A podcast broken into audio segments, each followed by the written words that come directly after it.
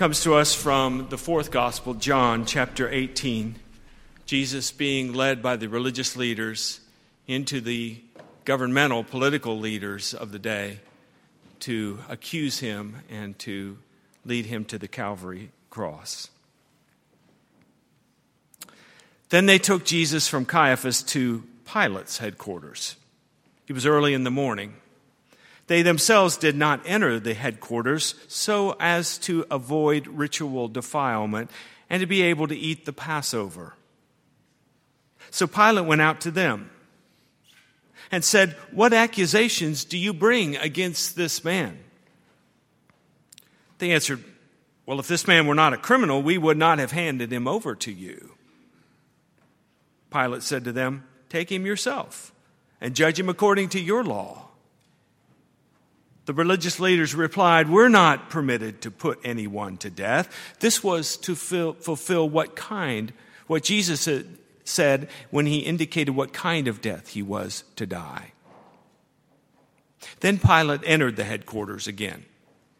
He summoned Jesus and asked him, Are you the king of the Jews?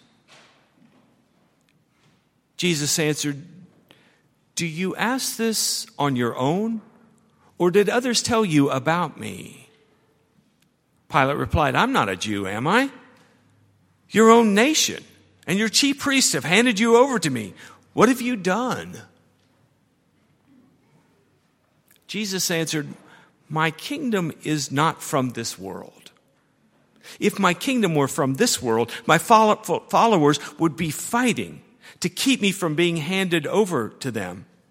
But as it is, my kingdom is not from here. So you are a king, Pilate asked. Jesus answered, You say that I'm a king. For this I was born, and for this I came into the world, to testify to the truth. Everyone who belongs to the truth listens to my voice. Pilate asked him, what is truth? This is the word of the Lord. Thanks be to God. Be seated, please. We are not having children's church this morning, so we'll invite our children to stay where you are and be with your parents and explain to them later what the sermon was about, okay?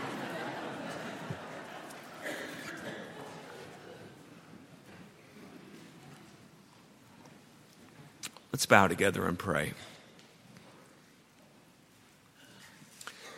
May this prayer be more than a prelude to a sermon. May it be an opening of hearts and minds to listen to, to your voice, listen for your voice, to recognize that it might be heard in a sermon or in a scripture or in a song, or it might be found in the faces of children or in the handshake of a stranger or in a community that is gathered with an openness to being your people here and now. May we recognize the oneness that you dream for the world. For you are the Father of all, the Creator, the Parent. And so we would open ourselves to you by praying again the prayer that Jesus taught, praying, Our Father, who art in heaven, hallowed be thy name. Thy kingdom come, thy will be done on earth as it is in heaven. Give us this day our daily bread, and forgive us our trespasses, as we forgive those who trespass against us and lead us not into temptation, but deliver us from evil. For thine is the kingdom, and the power, and the glory forever. Amen.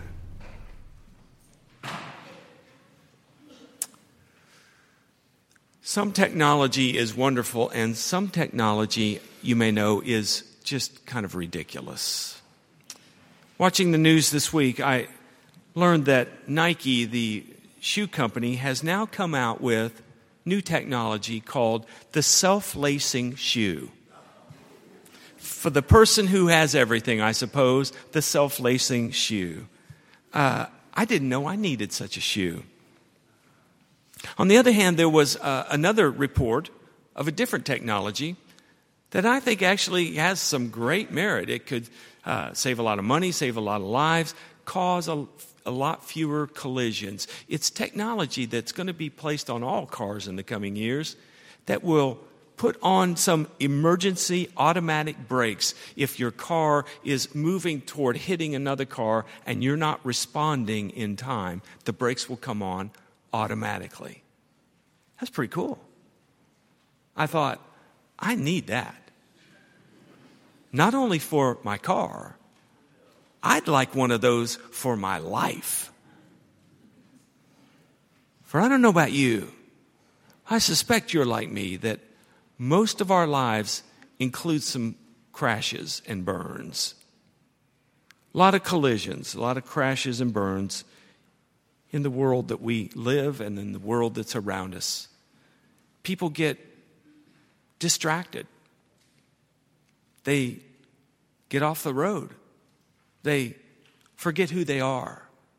They become afraid and so they start to grasp for things that aren't theirs. They start to want things that aren't theirs or try to buy things that they don't have really the money to afford. Materialism, greed creeps in, and there's a crash and a burn. Or people in their insecurity began to become afraid. They become violent with their words or violent with their actions.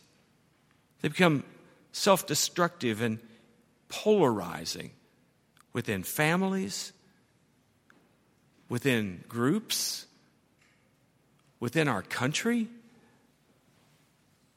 This happens not just to individuals, it does happen to individuals.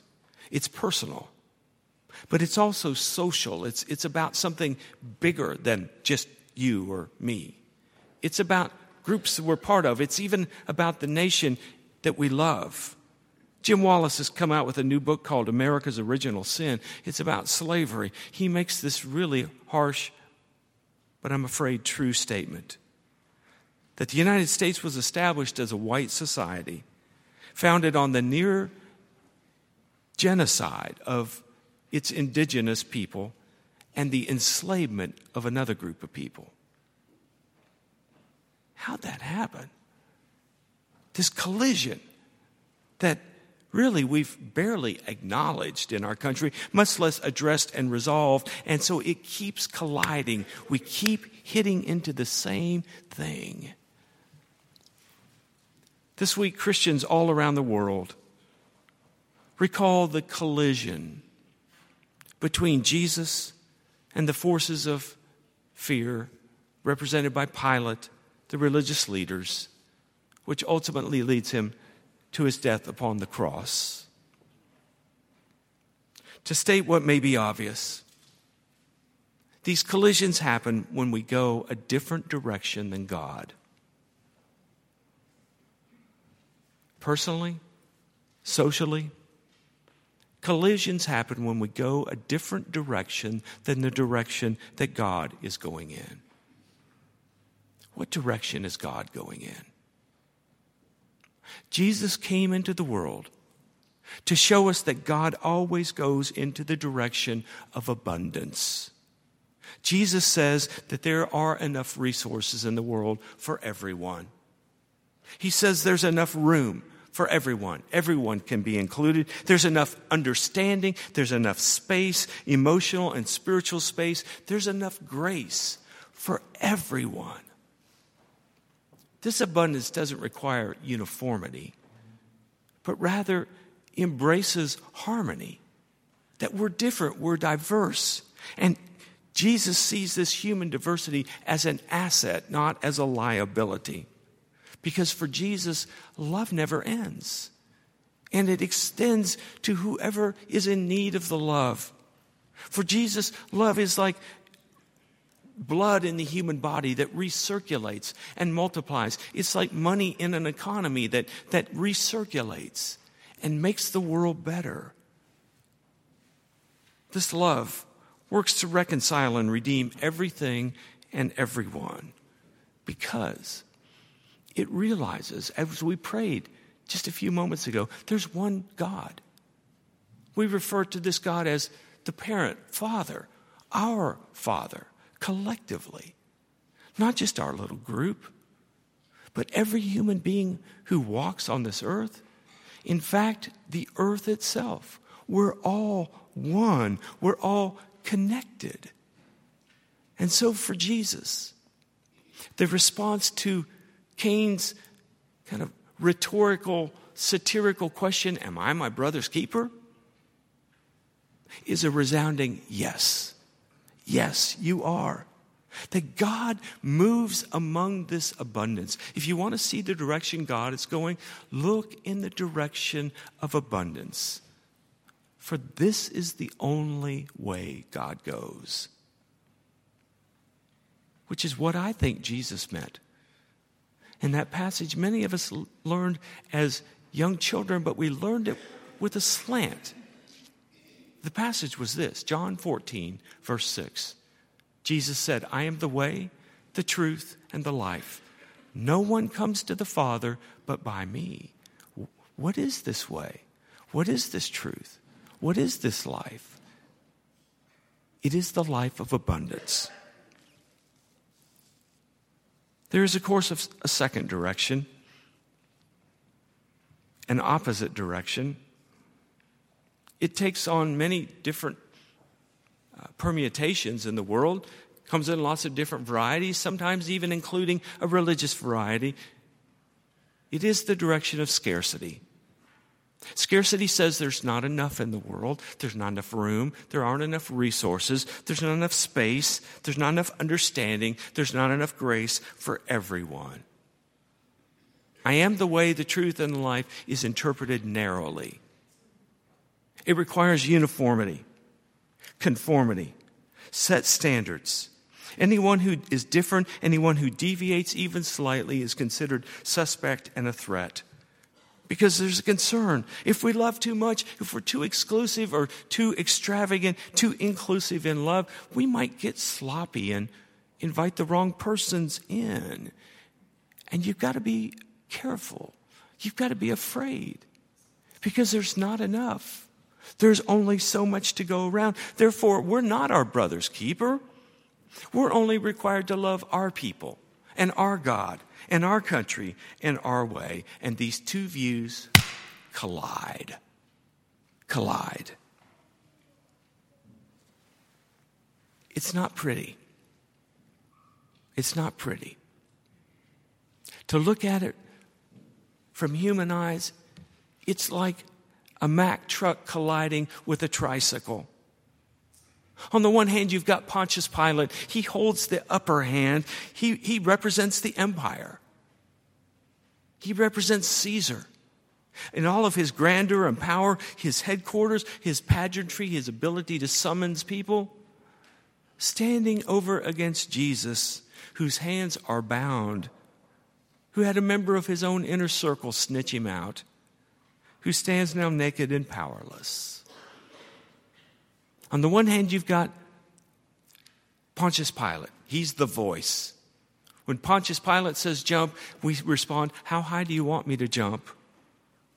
Standing over against Jesus, who has no voice at all. It's not pretty. Mack truck and tricycle. But eyes of faith see differently we come into a place like this on a Sunday morning to see if we can survey the wondrous cross and actually see it differently, to see it anew.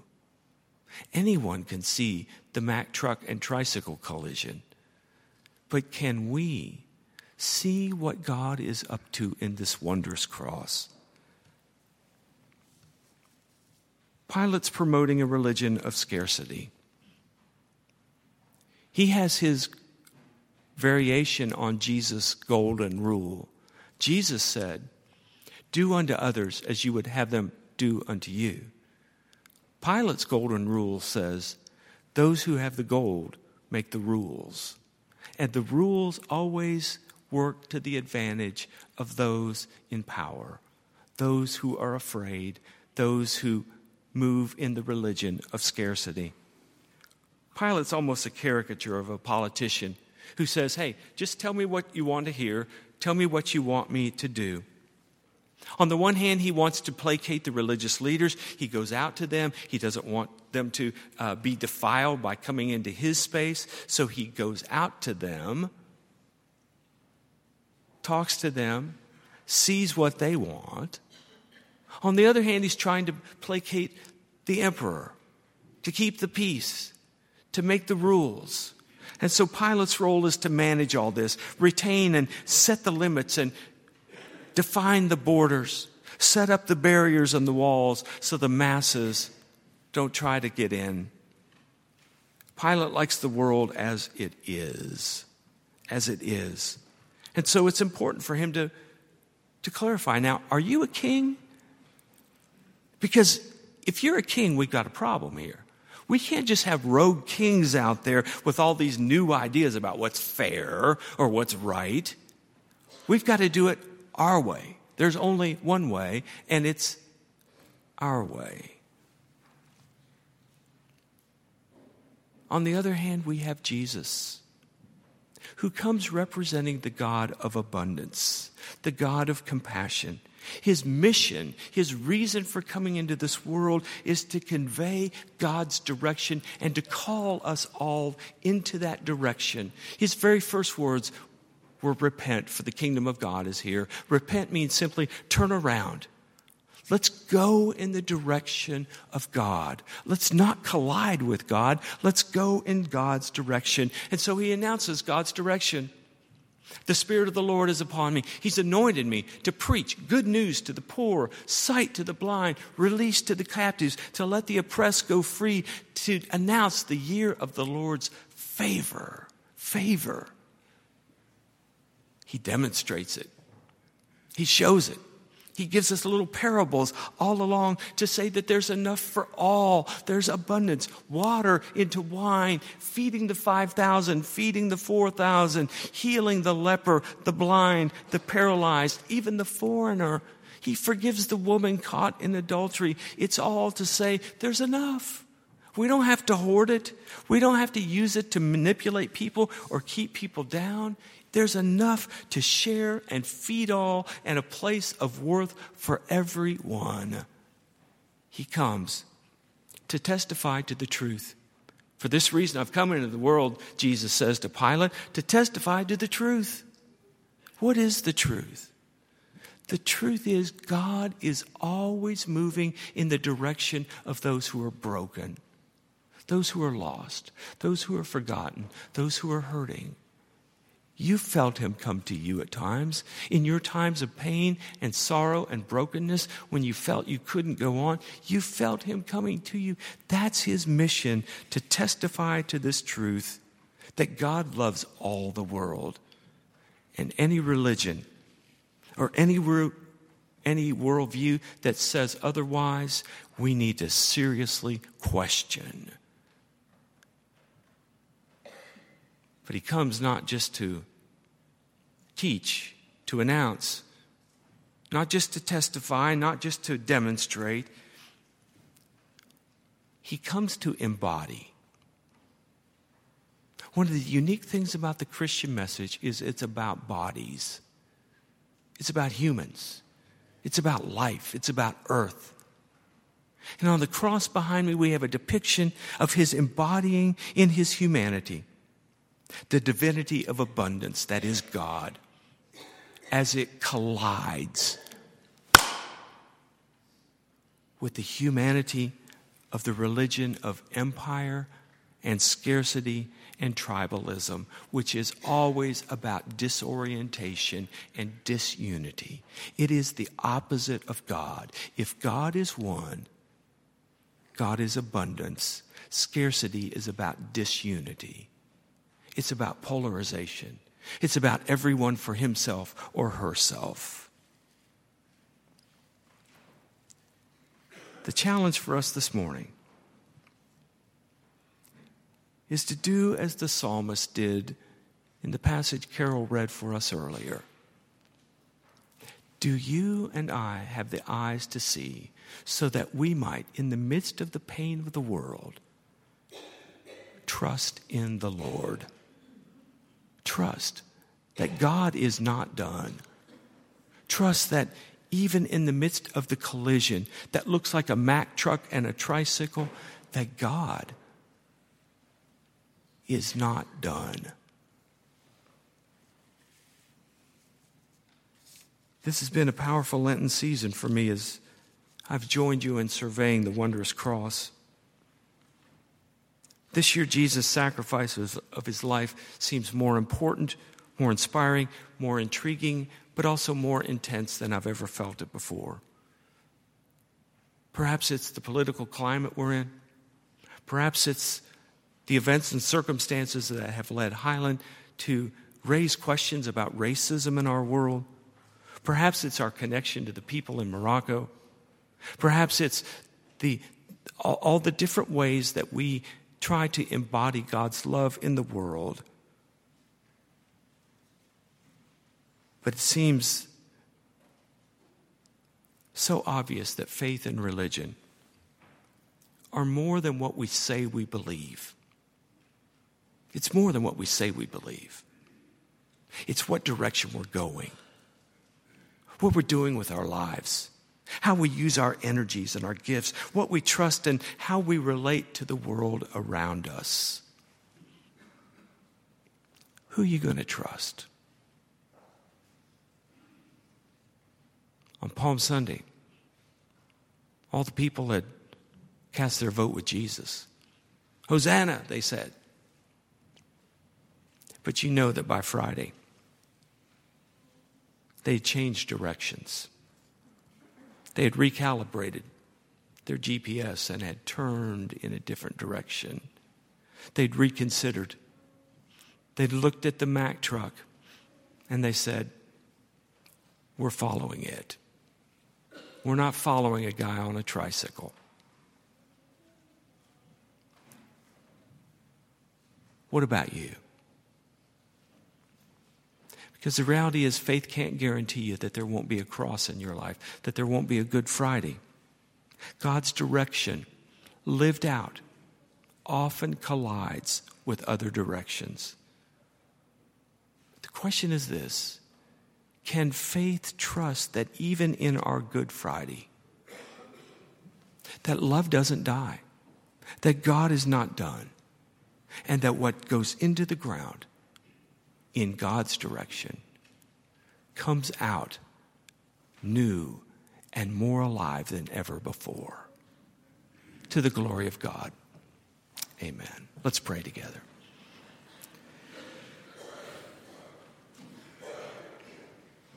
As we confessed earlier, O God, we shrink from suffering. Left to ourselves, we're prone to retaliate rather than turn the other cheek. But when we gather in a space like this, and when we are challenged to look deeply and survey the wondrous cross, we believe you are the way, the truth, and the life. So please, O oh God, recalibrate our directions and send us in your way, now and forever. Amen.